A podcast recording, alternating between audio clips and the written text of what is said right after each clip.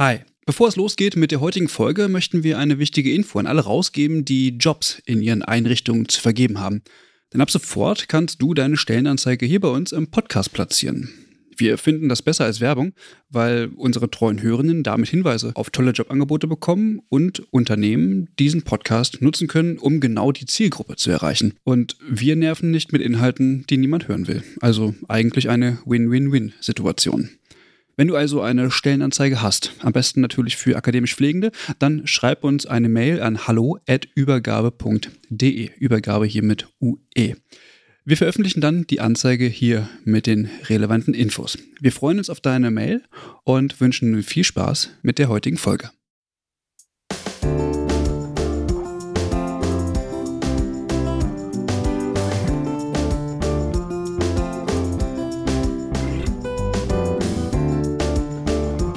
Hallo zu einer neuen Folge des Pflegeupdates. Heute mal wieder zu zweit. Und wir haben zwei kleinere Themen für euch äh, vorbereitet. Einmal zur neuen Pflegeassistenzausbildung in Nordrhein-Westfalen und zur Situation der Pflegeheimen und wie sie sich auf die ja, möglicherweise vierte Welle der Corona-Pandemie vorbereiten.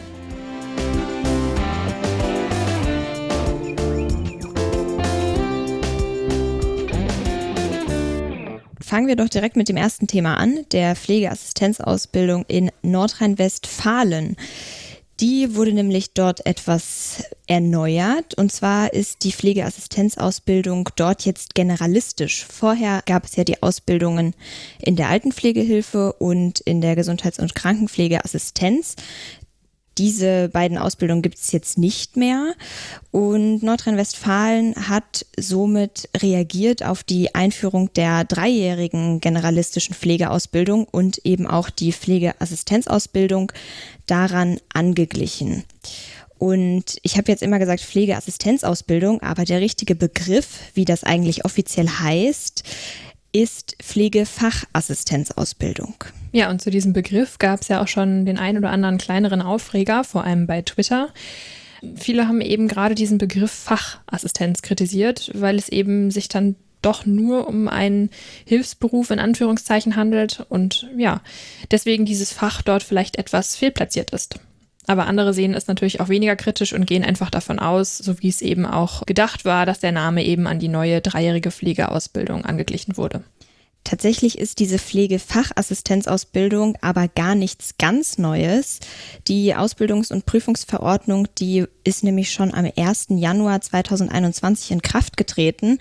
Aber der Grund, warum wir jetzt dieses Thema erst jetzt aufgreifen, ist, dass es bis zum 30.06. eine Übergangsphase gab, in der es noch möglich war, auch die Ausbildung zum Altenpflegehelfer oder zur Altenpflegehelferin oder eben zur Gesundheits- und Krankenpflegeassistentin beziehungsweise Assistenten zu machen. Und jetzt ist eben am 30.06. diese Übergangsphase verstrichen und in Nordrhein-Westfalen gibt es dann nur noch die generalistische Pflegefachassistenzausbildung. Ja, und mal ganz einfach gesagt, also Nordrhein-Westfalen und ich denke mal, die anderen Länder werden da nachzielen, verfolgen mit dieser Neuerung ein ganz einfaches Ziel. Sie wollen einfach mehr Pflegende gewinnen.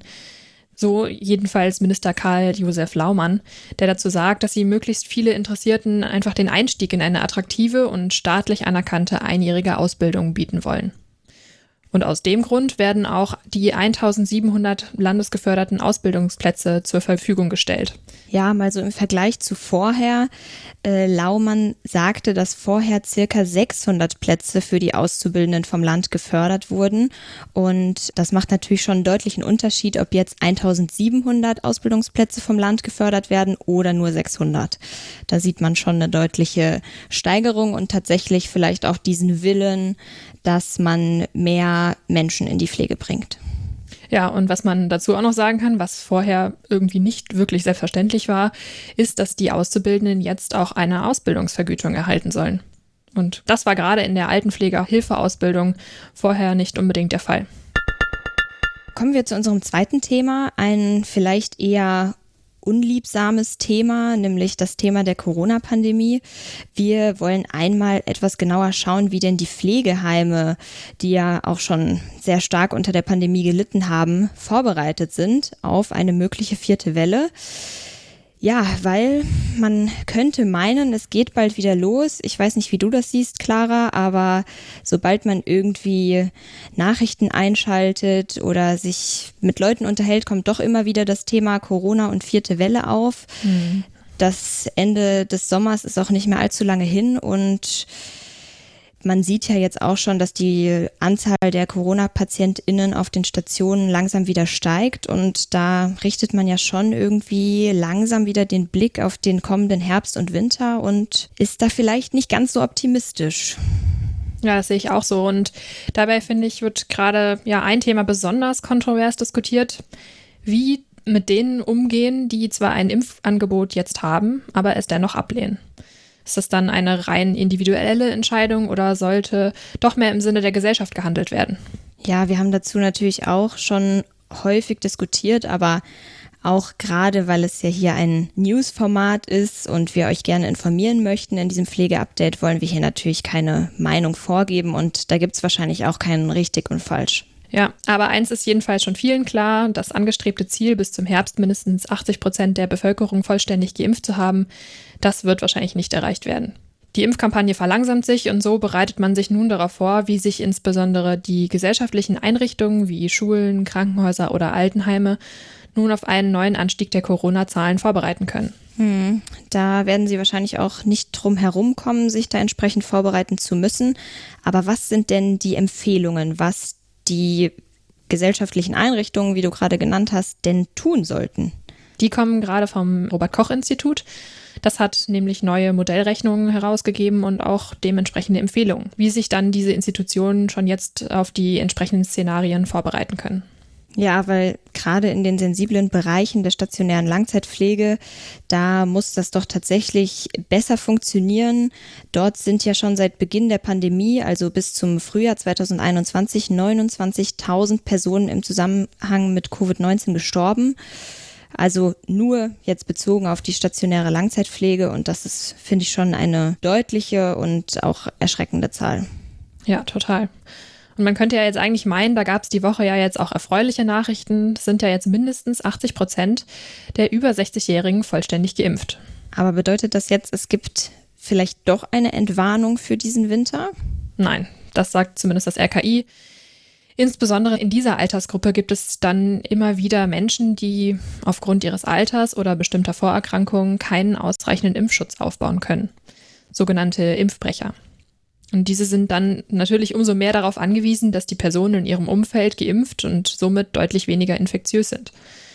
Natürlich spielen auch die neuen Varianten eine Rolle in den Modellrechnungen und ja, diese Faktoren können dann eben zu erneuten schweren Ausbrüchen in den Heimen führen gerade das mit den Impfbrechern ist ja, glaube ich, ein Faktor, den man häufig auch nicht so ganz im Bewusstsein hat. Man denkt dann so, ja gut, jetzt sind schon so viele geimpft, jetzt muss ich mir keine Gedanken mehr machen, jetzt müssen wir uns als Gesellschaft vielleicht nicht mehr so viel darum kümmern, alles wird schon gut sein.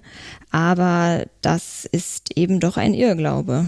Ja, das kann schon mal leicht passieren, aber genau aus diesem Grund empfiehlt das Papier des RKI, ja, wir haben es euch natürlich auch in den Show Notes verlinkt, bereits jetzt präventive Maßnahmen für die nächste Saison zu treffen. Und als erstes fordert das RKI zum Schutz der vulnerablen Gruppen insbesondere die Personalressourcen aufzubauen. Wen wundert's? Denn Hygienemaßnahmen, Beratung und individuelle Lösungen zur Kontaktvermeidung können eben nur mit ausreichendem und geschultem Fachpersonal gut durchgeführt werden. Und wie das gelingen kann, beispielsweise durch ja, Organisation einer Reserve, ja, dafür haben sie jetzt keine konkrete Empfehlung gegeben, aber hier liegt es dann wieder an der jeweiligen Einrichtung, kreativ zu werden. Ja, das ist jetzt nicht so ganz überraschend. Also gerade uns, der Berufsgruppe der Pflegenden, war ja schon von Beginn der Pandemie an klar oder sogar schon vor der Pandemie klar, dass äh, eben Personalressourcen fehlen und dass da was gemacht werden muss. Aber offensichtlich ist es doch nochmal wichtig, dass man das auch offiziell betont. Genau.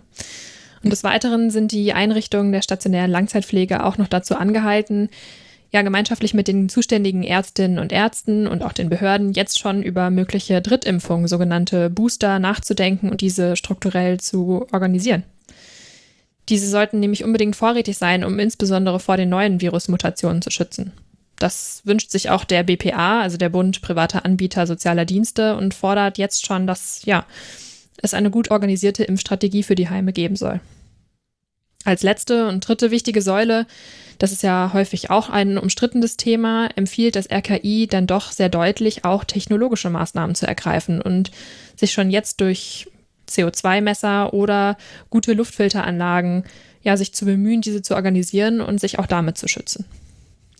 Soweit zumindest erstmal die Empfehlungen. Wie die Einrichtungen dann natürlich das Ganze konkret umsetzen, wie sie dann kreativ werden oder wie sie auch dabei unterstützt werden, das bleibt natürlich erstmal abzuwarten. Aber ich finde, man merkt, dass viele Pflegende da zurzeit vielleicht auch zu Recht eher skeptisch sind, wie das Ganze denn funktionieren soll und ein bisschen vielleicht Angst davor haben, doch nicht ausreichend Unterstützung zu erhalten. Ja, das sehe ich ähnlich, aber gerade was das Papier auch noch aufzeigt, ist die mögliche Hospitalisierung und auch die Belegung der Intensivkapazitäten, die ja in Abhängigkeit der erreichten Impfquote äh, aufgezeigt werden. Und da empfiehlt es auf jeden Fall mal einen Blick drauf zu werfen. Die sehen nämlich nicht besonders rosig aus, sollten sich weniger als 85 Prozent bis zum Herbst impfen lassen wollen. Vielleicht hilft das ja auch dem einen oder dem anderen dabei, das ja als Argumentation zu nehmen in der nächsten Impfdebatte, die wir wahrscheinlich alle noch ganz häufig führen werden. Ja, ganz bestimmt.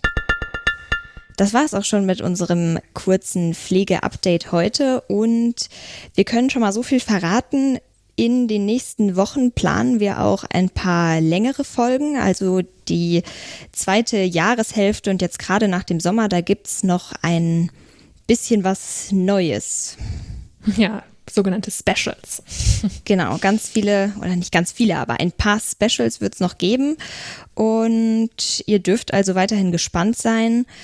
Und zu dieser Folge noch einmal dürft ihr natürlich auch gerne wieder kommentieren und auf Social Media sind wir gerne mit euch in Interaktion. Vielleicht wollt ihr noch ein kleines Kommentar auf unserer Webseite hinterlassen oder jemand anderem, der das noch junge Pflegeupdate noch nicht kennt, vielleicht den Podcast weiterempfehlen. Und ja, ansonsten würde ich sagen, bis zum nächsten Mal. Habt noch einen schönen Tag heute und wir hören uns. Tschüss.